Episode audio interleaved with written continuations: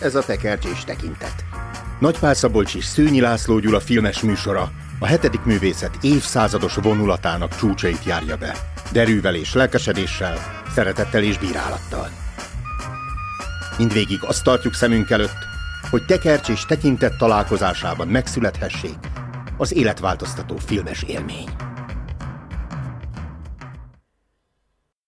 Nagy tisztelettel és szeretettel köszöntünk mindenkit. Ez a Tekercs és Tekintet. Én Nagypár Szabolcs vagyok. Én pedig Szőnyi László Gyula. Széke Istvánnak az 1931-es filmjéről fogunk beszélgetni, a Hipolita lakályról. Vajon miért olyan nagyszerű ez a film, miért élvezzük ma is, miért készült újra földolgozása 60 év elteltével. Uh-huh. Először foglaljuk össze egy mondatban. Vándor. Jó. Egy kispolgári származású, új gazdag vállalkozóhoz a feleség egy előkelő komornyikot hív, aki az arisztokrata minták rájuk kényszerítésével teljesen felforgatja az életüket. Szinte szóról ugyanezt írta. Az új gazdag fuvarozó úrhatnám felesége nemesi lakályt fogad föl, aki az előkelő szokások megkövetelésével gyökeresen felforgatja az életüket. Még valahol azt is írják, hogy hogyan veszíti el az életét az új gazdag, és hogy ez, ez az új élet, ez mivel járhat, hogyha változtatni akarunk. Mindig vigyázzunk arra, amikor egy új életet választunk, és lecseréljük a régi életünket, mert nem biztos, hogy komfortos lesz ránk a smoking. A film az egész magyar filmtörténet egyik legnagyobb közönség sikere akkor, amikor kibocsátották, illetve hát azóta is állandóan a, hát a közönség sikerlisták tetejénél van valahol, és ma is nagyon szeretjük, kultuszfilmnek is tekinthető, mi kis magyar kultuszfilmünk, az új budapesti 12-be beválasztották, uh-huh. tehát a 12 legjobb magyar filmbe, illetve egy másik híres szavadáson az 53 legjobb magyar film közé választották, és mindenképpen iskola teremtő ez a fajta humor, úgy tűnt, az bizonyosodott be, hogy ez működik a közönség előtt. Legendává vált. És nagyon sok utó zönge vagy epigon készült. 1895-ben jelennek meg Lumière testvérék, és fél évvel később Magyarországon is már zajlanak a vetítések, hmm. forgatások, mozik, kölcsönző cégek alakulnak, így nagyon felpesdül ez az új műfaj. Aztán jön az első világháború vége, tanácsköztársasággal nyilván államosítják a filmipart is, Korda és Kertész politizál, és aztán menekülniük kell, mint ahogy nagyon-nagyon sokan ebből a szakmából, már csak azért is, mert rengetegen zsidó származásúak, és félnek ettől az új rendszertől, hogy ez vajon a zsidóságra nézve mit hoz, és egy ilyen haldokló időszakról beszélünk 1919-től. Annyira haldoklik ez az időszak, meg ez a, ez a szektor, hogy aztán pár év múlva Betlen Istvánék, a, ugye a Betlen konszolidáció keretében a filmgyártást is megpróbálják konszolidálni, hogy például az ekkor bemutatott amerikai filmekre kirónak valami extra adót, hogy ebből aztán a magyar filmgyártást elkezdjék támogatni. Na hát annyira elkezdik támogatni, hogy addigra már megjelenik a beszélő film, tehát a hangos film, és ez teljesen felforgat mindent. Ugye 29-ben jelenik meg igazából ez a hangos film,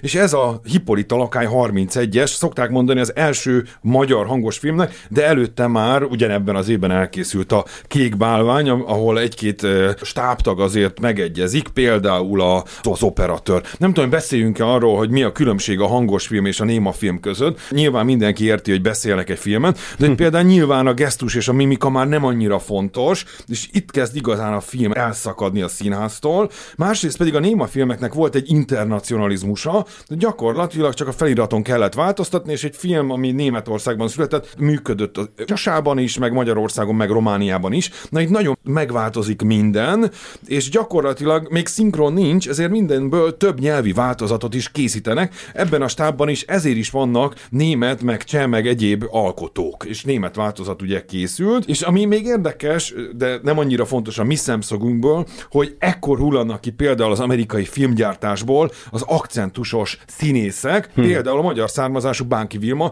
és ennek köszönhető, hogy később aztán majd Kabos Gyula nem nagyon tud az amerikai filmgyártásban elhelyezkedni, mert akkor már ez a magyar akcentus nem működik odakint. Mert hogy Kabos ugye menekül 38-ban, és még 41-ig az USA-ban él, de nem kap munkát, és hát még a nevét is elírják a sírján.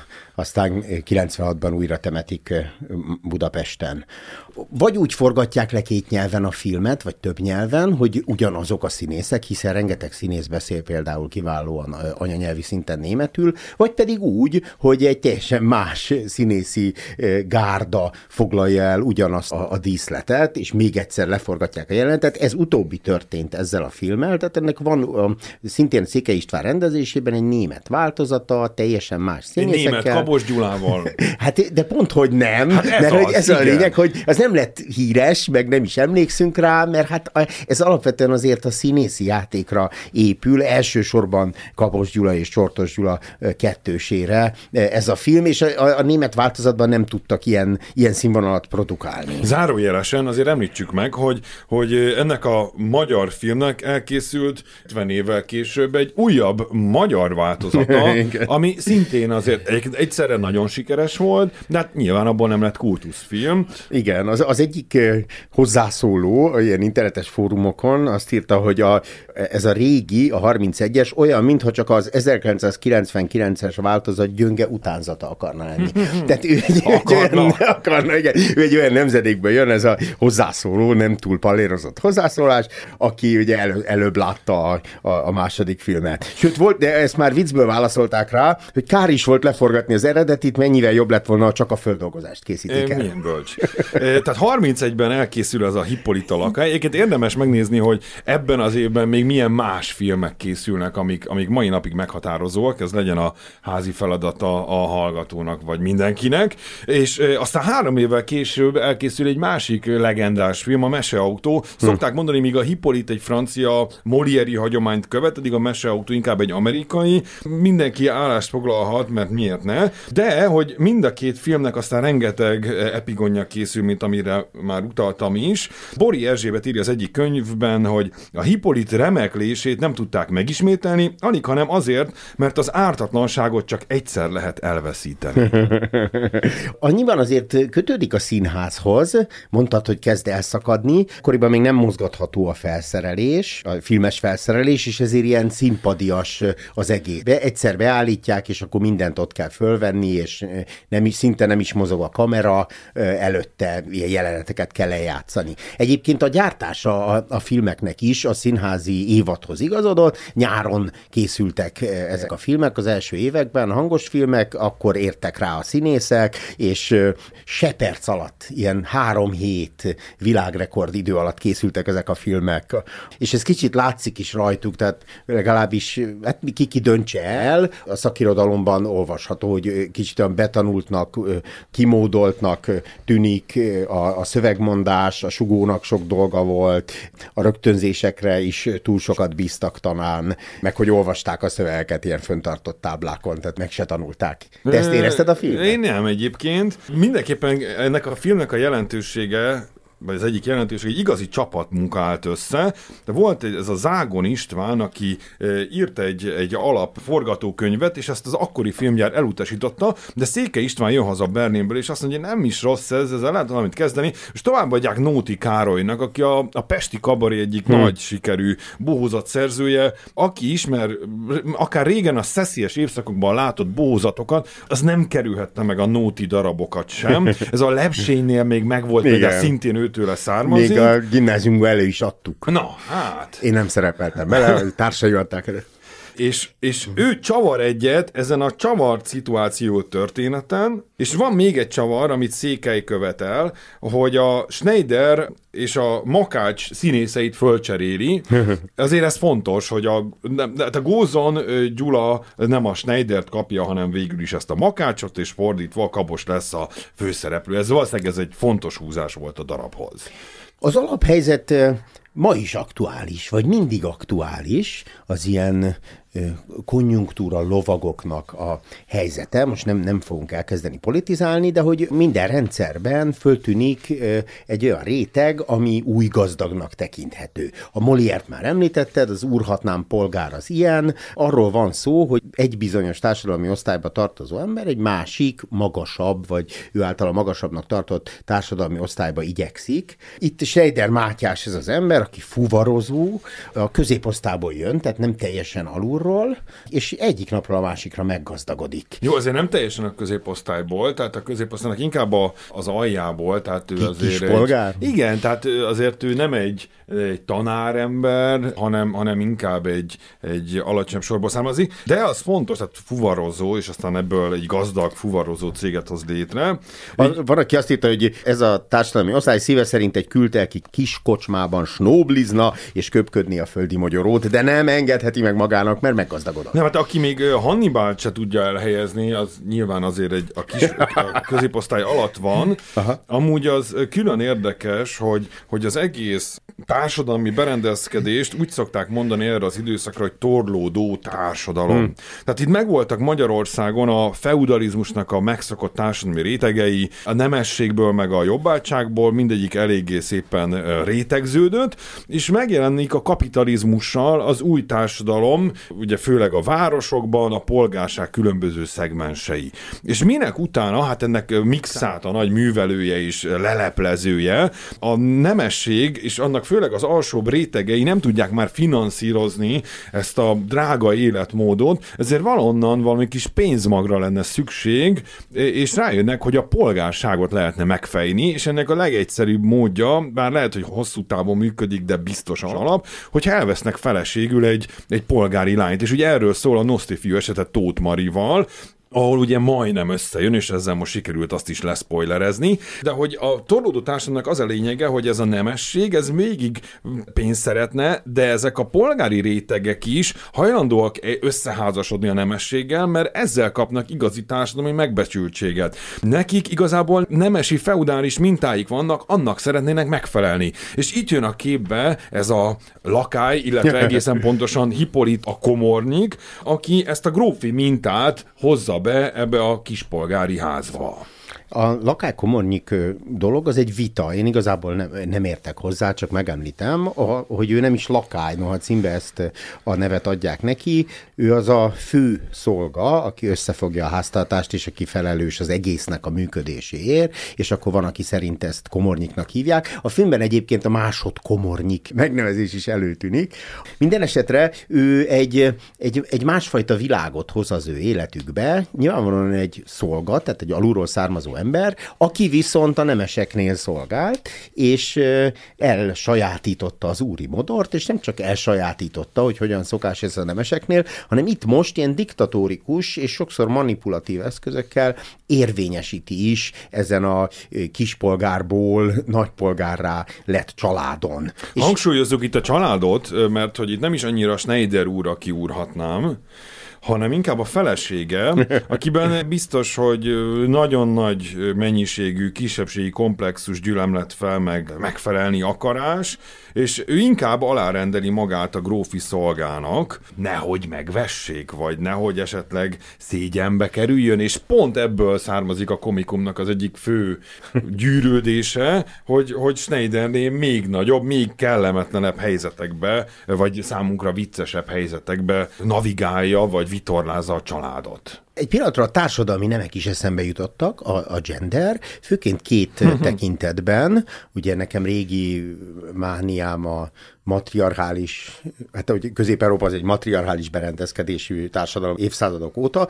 Itt egyrészt üti a férjét, ez, ez egy vigyátéki elem, csépelni a férjedet, ilyen családon belüli erőszak, de talán még érdekesebb, hogy az étkezését is felülvizsgálja a férnek és a feleségnek, és akkor ezt kérdezem tőled, és a feleségnek ír elő diétát, miközben mind a ketten dagadtak, meg egészségtelenek, és a feleségnek részletesen előírja, hogy ő ezen túl nem fogja ezt, meg nem fog. A férnek nem fogyókurát ír elő, hanem ilyen előkelőségi Igen. dolgot, hogy mit a hagymát hagymával az nem fog menni. Lehet, hogy nem vagyok jó fej, de hogy ne, nem feltétlenül ezt viszem tovább, hanem hogy hogyan reagálnak erre. Van egy gyönyörű párhuzamos jelenet, ahol látjuk, hogy az asszony is, a férj is, az asszony az tornázni kényszerül, a fér, férj éppen borotvál tatik, hogy így mondjam, aminek során ugye levágják a bajszát, erről külön lehetne beszélni, miközben a nő papír darabokat, galacsinokat szedeget a földről, és Igen. ott kezdődik az első bökkenő, így van, Korabeli. hogy csal,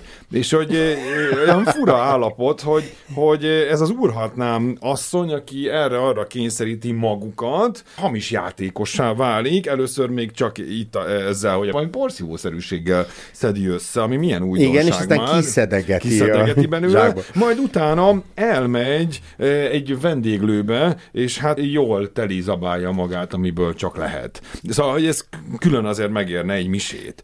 Én azon merengtem, és akkor erről is megkérdeznélek, hogy a, a lakály mit gondol ezekről az emberekről, és egyáltalán hogy viszonyul az erkölcshöz a lakály? Már olyan értelemben, hogy ő érvényesít egy ízlést, ilyen reneszánsz, meg barokk bútorok közül lehet választani, hát persze ez mű, vagy utánzat, neobarokk, meg neoreneszánsz. és akkor tényleg a reneszánsz. Igen, de hogy ő értékeli a művészetet, meg nagyra tartja azt, ha valaki ilyen összeszedett, előkelő életet él, vagy pedig ő röhög ezeken a marhákon. Hát szerintem ő olyan, mint a mesterséges intelligencia az űrödüsszejában, mint Hell. Egyszer láttam őt embernek, amikor a jávorpál lelepleződik, hogy ő a mérnök, de azon túl ő csak végrehajt, egy jó gépként működik, ami aztán mégsem működik, mégse funkcionál olyan jó jól a vége felé, de valamit azért itt még hozzátenni lehez. Igen, a, most ö, nem csak filmkritikákat olvasok, hanem néha ilyen olvasói hozzászólásokat is, vagy nézőiket. Uh-huh. Azok között van néhány hihetetlenül gyenge, de szórakoztató. Az egyiket ide emelném, ha már Jávor Pál szóba jött, azt mondja Elvtárs, megjelenik még Jávor Pál is, hozva egy érdektelen szerelmi háromszöget, egy jelentéktelen és aszexuális színésznővel. Ez utóbbi dolog Karádi Katalin megjelenéséig teljesen általános volt. Csacska lányok egymás egyén hátán. Pedig nem is annyira rossz az a könyves Van némi fölösleges danolászás is, sajnos. Ezt írja a hozzászóló. Hűha, hát akkor lehet egy pillanatra vissza kéne menni itt a stábhoz. Tehát egyik, amit említsünk meg, már szóba hoztuk, hogy milyen sok zsidó származású ember volt közöttük, és hogy ők aztán egy tíz év múlva jó esetben külföldre tudtak menekülni, és esetleg alkotni. A másik, ami érdekesség, ez a Trianon utániság. Ha megnézem az alkotói gárdát, hogy ki hol született, hm. Nóti Károly, Szatmár Németi mellett, aztán Csortos Gyula Munkácson, Eizeman Mihály, a zeneszerző Nyugatbácskában, Kabos Gyula, igaz, hogy Budapesten, de Szabadkán kezdi a pályát, majd Nagyváradon folytatja, Jávor Pál Aradi, Fenyvesi Éva, Terka Zombori, aztán Haraszti Miciu nem annyira fontos, hát Schneiderné, végül Trencsénben, aztán Gózon Gyula Érsekújvár, van még valaki, ja, és akkor ott van Erdély Mici, a Mimi, aki meg hogy a monarchia visszatérjen, Tessenben született Sziléziában, hmm. a mai Csehország területén. Tehát, hogy akár ebben a, a, mind a holokausztot, mind a Trianon traumát ki lehetne hmm. mutatni, hmm. egyiket előtte, másikat utána. De lehet, hogy Kabos Gyuláról érdemes lenne még két szót szólni legalább. Igen, még előtte Jó. valóban Jávor Pál is szerepel, nem túl jelentős szereplő, van egy szerelmi szál a történetben, tényleg elég jelentéktelen. Érdekes egyébként, hogy a, ehhez a feszültségadó háromszöghöz képest, hogy Schneider a felesége és a lakály, ez a gerince az egész drámának, emellett van egy második szál, a Jávorpál és a Terkalány lehetséges szerelme, vagy illetve ez is egy ilyen háromszögként indul, hogy most melyik férfi legyen a lány, hogy erre van fölfűzve a csattanó, tehát arra, hogy végül ők jegyezkednek el egymással. Noha igazából szerintem sosem azonosulunk, vagy kicsit én ilyen feleslegesnek érzem, vagy ilyen hozzátételnek, ezt a kötelező hozzátételnek a szerelmi szállat. Eleve szerintem a történet azért nem annyira emlékezetes. Az egész film olyan, mint hogy ilyen jelenetek sorozata lenne, és a, olykor a poénok is gyengék, de azért vannak jó munkák is. Összességében szerintem az fontos a filmnél, hogy 80 perces, 75 perces, hmm. olyan jól telik, tehát szeretjük azt az idősávot, tudunk azért nevetni is, és, és nem, nem bánjuk meg, hogyha Igen. megnézzük, amíg van, nem láttuk volna. Van, aki ezt írja, akár minden nap meg tudnám nézni. Egy másik hozzászóló, hát már eleve nem a katarzis miatt ülök be, azt kapom, amit várok, ami egy pozitíve, az engem megfogott, tehát így, főleg ha láttuk egyszer, akkor egy, tényleg egy ilyen sarokpont az életünkben, ahova vissza-vissza lehet térni, amit megnézünk majd a gyerekeinkkel is. Az persze más kérdés, hogy hány éves életkorban, de jöhet Kabos Gyula. Kabos Gyulánál az egyik érdekesség számomra, hogy ő, ő azon túl, hogy színész, és Lehetséges, hogy én jobban ismerem Kabost, vagy a mi generáció, mint az egyel előttünk levő, Aha. ugyanis ö, nagyon sokáig a kommunizmusban nem nagyon vetítették a polgári világnak ezeket a filmjeit, hmm. és akkor jött a rendszerváltozás, akkor a Duna TV napi szinten nyomta ezeket, és én meg édesapám mellett ott ülve több tucat ilyen filmet láttam, Jó. de hogy miért van ennyi filmben Kabos Gyula, azért, mert hogy ő, ő az Operett Színháznak lett az igazgatója, átkeresztelte a fővárosi művész színházzá, és amennyire jó színész volt, annyira rosszul gazdálkodott. Csődbe ment, Csődbe igen, ment, megbukott, elvesztette a vagyonát, stb. Egyébként az az abszurd, hogy a hangos filmet okolta emiatt a csőd miatt, hogy az vitte el az embereket, de ha már a hangos film okozta az ő csődjét, akkor a hangos film mentette őt ki, ugyanis gyakorlatilag a minden egyes filmet ő el elvállalt, hogy pénzhez jusson. Az egyik érdekesség, hogy Kb. 40-45 filmben szerepel, uh. de hogy a producerek nem adtak pénzt a filmre, ha ő nem szerepelt benne, és a nézők nem vették meg egyet, ha ő nincs ott a stáblistában. Szóval, hogy ez olyan furcsa, hogy ez a hebegő, csetlő, botló ember, Hadaró, ez a, dadogó, így a megkerülhetetlen emberré vált. Ami még érdekes egyébként, hogy Kabos Gyulának milyen kicsi volt a tiszteletdíja, valaki kiszámolta, hmm. megnézte, hogy mit Fedák Sárinak ilyen 5-8-szor akkora tiszteletdíja volt volt, hogyha csak föllépett a színpadra, Kabos meg nagyon-nagyon alacsony gázsikért ment el. Ha már fizetés, a Csortos Gyuláról olvastam, hogy 1914-ben is, és 1938-ban is, tehát az elején és a végén a fizetése annyi volt, mint a miniszterelnöké. Az abszolút sztár. Külön izgalmas lenne még megnézni őket, hogy mi történik velük. Torlódó társadalomról beszéltünk, és hogy a megszólítása, hogy, hogy mennyire ott volt ez a feudális réteg a magyar társadalomban.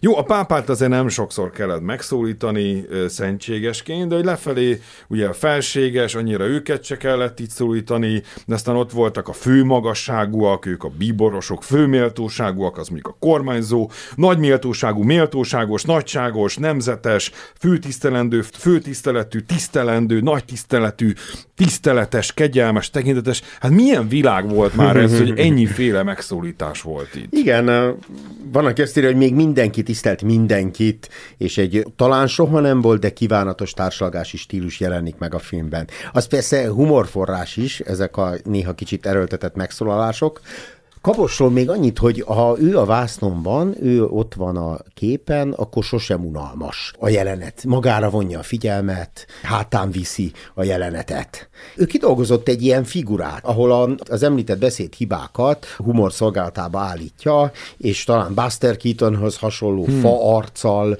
adja, löv, lövögeti a poénjait, vagy egy Chaplinhez hasonló loser, vesztes figuráját szereti alakítani. Volt, ahol azt írták a Molière-rel összevetvén, hogy hát itt mondjuk a Molieri vígjáték középpontjában olyan alak szerepel, aki egy jelen vonásában eltér a józanész kívánalmaitól. Na kérdezem tőled, hogy itt kitér el. Aha. Hát a feleség mindenképp. Uh-huh. Illetve hát a feleség nem tudja, hogy mit kéne, ő hallgat a lakályra, és ilyen erőltetetten hallgat rá. A lakály az meg számon kér ilyen miveletlen embereken előkelő idegen szavakat zavarba hozza őket. A filmben a szóvicek jelentős szerepet játszanak, és a, a lakály olyan szavakat erőltet rájuk, például a szupé, a hmm. leves helyett, vagy dress, hmm. amelyekben ők idegenül érzik magukat. Hmm. Ez nekem továbbra is kérdés, hogy, hogy mi velünk szokott-e ilyen történni, hogy más helyzetekben szeretnénk megfelelni. Még lehetne a rezonőrre kérdezni, de az is érdekes, hogy Molière drámáiban, a, vagy komédiáiban nagyon fontos hagyomány a szolgák szerepeltetése. Aha. Na hát ez itt megtörténik. Így van. A film elég rövidke, ugye Hollywood a később másfél órásra lőtte be a, az emberi fölfogásnak a, az eszményi idejét, ez ennél rövidebb, 75 perc körüli, egy bizonyos szempontból egy kibővített kabarét tréfának is tekinthető, tehát, hogy az új lakár rákényszeríti a házaspárra a nemesi szokásokat, és ez talán megint a, hát a pesti kabarénak a, a hagyományaira megy vissza. Ez egy tulajdonképpen egy bohózat, egy szösszenet, amelyeket egyébként kuplék szakítottak meg magában a színpadon is, és itt is, hát nem sok, de kettő darab ilyen örökzöld sláger, mind a kettő Eizeman Mihály tollából előkerül, a Köszönöm, hogy imádott, és a Pák is aranyom pá, és a Köszönöm, hogy imádott, az kicsit ilyen musical-szerűvé változtatja, mert azt végül is nem csak a háttérben valaki elénekli, mint a Pákis Aranyompát egy bár énekesnő, hanem itt két szereplő játszik egymással duettet, a terkalány a öreg és neki nem tetsző kérőjét így küldi el ezzel, ezzel a köszönöm, hogy imádott dallal, ami egyébként megható is ebből a szempontból, tisztelettel búcsúznak egy, egy soha el nem kezdődött szerelemtől. Uh-huh olyan durva, hogy a magyar hangos film első nagy filmslágere egy szakítószám. Egyébként a másik szám az szintén bizonyos értelemben egy eh, szakítószám, csak Igen. egy kicsit a másik oldalról, vagy más szinten. Hát amit... ott, ott, arról, ott arról van szó, hogy egyszerre a szőkét szeretem, másnap már a barnát szeretem, Igen. tehát hogy nem, nem, nem a szerelem foglalkoztat. Amit nem értettem teljesen, hogy ez a makács ezután miért kezd énekelni a következő verszakát, a saját szakításának, de ez legyen a legkisebb probléma. Igen, de ő is szépeket mond. Hát, Igen. hogy köszöni, hogy imádtam. De ha már itt tartottunk, akkor a Pák is Aranyampánál azt érdemes mindenkinek megnézni a Miminek a táncát. Hm. És akinek picit több köze van a, a, a táncművészethez, annak, annak meg, meg nem csak érdemes, hanem kötelező. Nekem De miért? Egy... Mond. Hát a, amilyen kis görbe háttal már-már idétlenséget sugalva. Tényleg a lábait ott olyan groteszk, az groteszk, igen. De jó, jó. egy már csak ez, mert ezen is le, ez is lehet a humor egyik forrása. És ha már Mimi, és ha már lebúj, az erkölcsnek is van egy szerepe a filmben, érdekes, hogy... És ezt is Hippolit hozza be? Igen, de érdekes, hogy 12 éves korhatárral adja le némelyik tévé, Aha. ami bődületes, sem furcsa, más tévék pedig 1945 előtti filmekre soha nem raknak korhatárt. Hát ugye itt ebben nincs szex, meg nincs erőszakos beszéd, meg durva beszéd, de mégis házasságtörés esélyéről, vagy lehetőségéről hallunk, illetve hát járunk egy ilyen éjszakai lebújban is. Uh-huh. Esetleg egy könnyű nőcskével is találkozunk. Aki elvileg lehetne a Schneider úrnak a barátnője is, a film szerint idáig nem jut el ez a kapcsolat, de hozza bonyodalmakat. Aztán mindhárman operában mentek volna, Schneider, Schneiderné meg Makács, de csak Makács és Schneider úr jut el, ha nem is az operáig, hanem nevezzük operetnek. Zene-zene. Így van. Megint csak berúgnak, ez a berugás, ez egy fontos motivum ebben a filmben. És aztán, aztán az egyik csúcsjelenet amikor szembesíti őket a, a feleség, ami ez egy jó jelenet, és a másik szintén mulatságos az az esté, ahol megszámoltam, 14-en vannak az asztal körül, aztán még megjelennek a dalárda tagjai, még nem tudom, hatan, és aztán ebből sokszor a párhuzamos vágással hogyan dolgozik a stáb, de valamit ehhez fűztél volna. A, a lakály hozza be az erkölcsöt, mert a lakálynak természetes, hogy a férjnek szeretője van. Tehát így írja a feladatok között, hogy akkor ez hány óra, akkor izé, és hogy ugye van egy szeretője, mi is a neve annak, és őt is majd én megszervezem magának. Tehát az a nemesi háza honnan jön, ott a szerető tartás, az egy Akkor ez egy elég erős társadalom kritika. Ez így van. Egyébként Schneider úr javára válik, hogy ő meg van lepődve, tehát ő nem... De aztán ő... mégiscsak alkalmazkodik ezekhez a normákhoz. Igen. A film végén a lakály fölmond, tehát egy botrányba fullad. Kabos a... Gyula pedig föllázad egyszerre, mert hogy végig fogja majd nézni, hogy én nem smokingban eszem a vacsorát, hanem ingújban, és libasülthöz hagymát teszek, mindenhez a hagymához is hagymát teszek, a halat pedig késsel fogom enni két késsel, és zárójét említsük meg, hogy ebből a filmből azért rengeteg-rengeteg szállóige származik. Itt is azért volt olyan mondat, most szerintem ami ismerős volt. Így van Az önazonosságot választják végül a szereplők.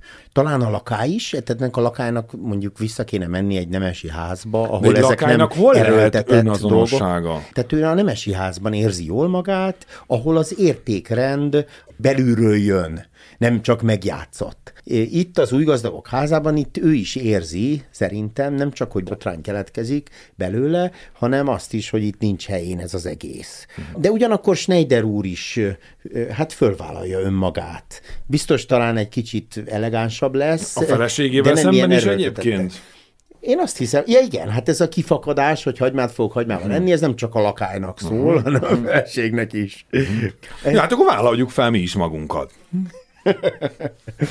A magyar filmművészet lerakja a névjegyét ezzel a második hangos filmmel, Széke István 1931-es Hipolita lakájával magasra teszi a mércét, és egy olyan filmet ad elénk, ami egyrészt újra és újra nézhető, és mindenkorban mintának tekinthető, illetve hát én bejósolok 50 év múlva egy következő újraföldolgozást is. Legyen így, vagy ne? Ez volt a Tekercs és Tekintet, én Nagypár Szabolcs vagyok. Én pedig Szőnyi László Gyula.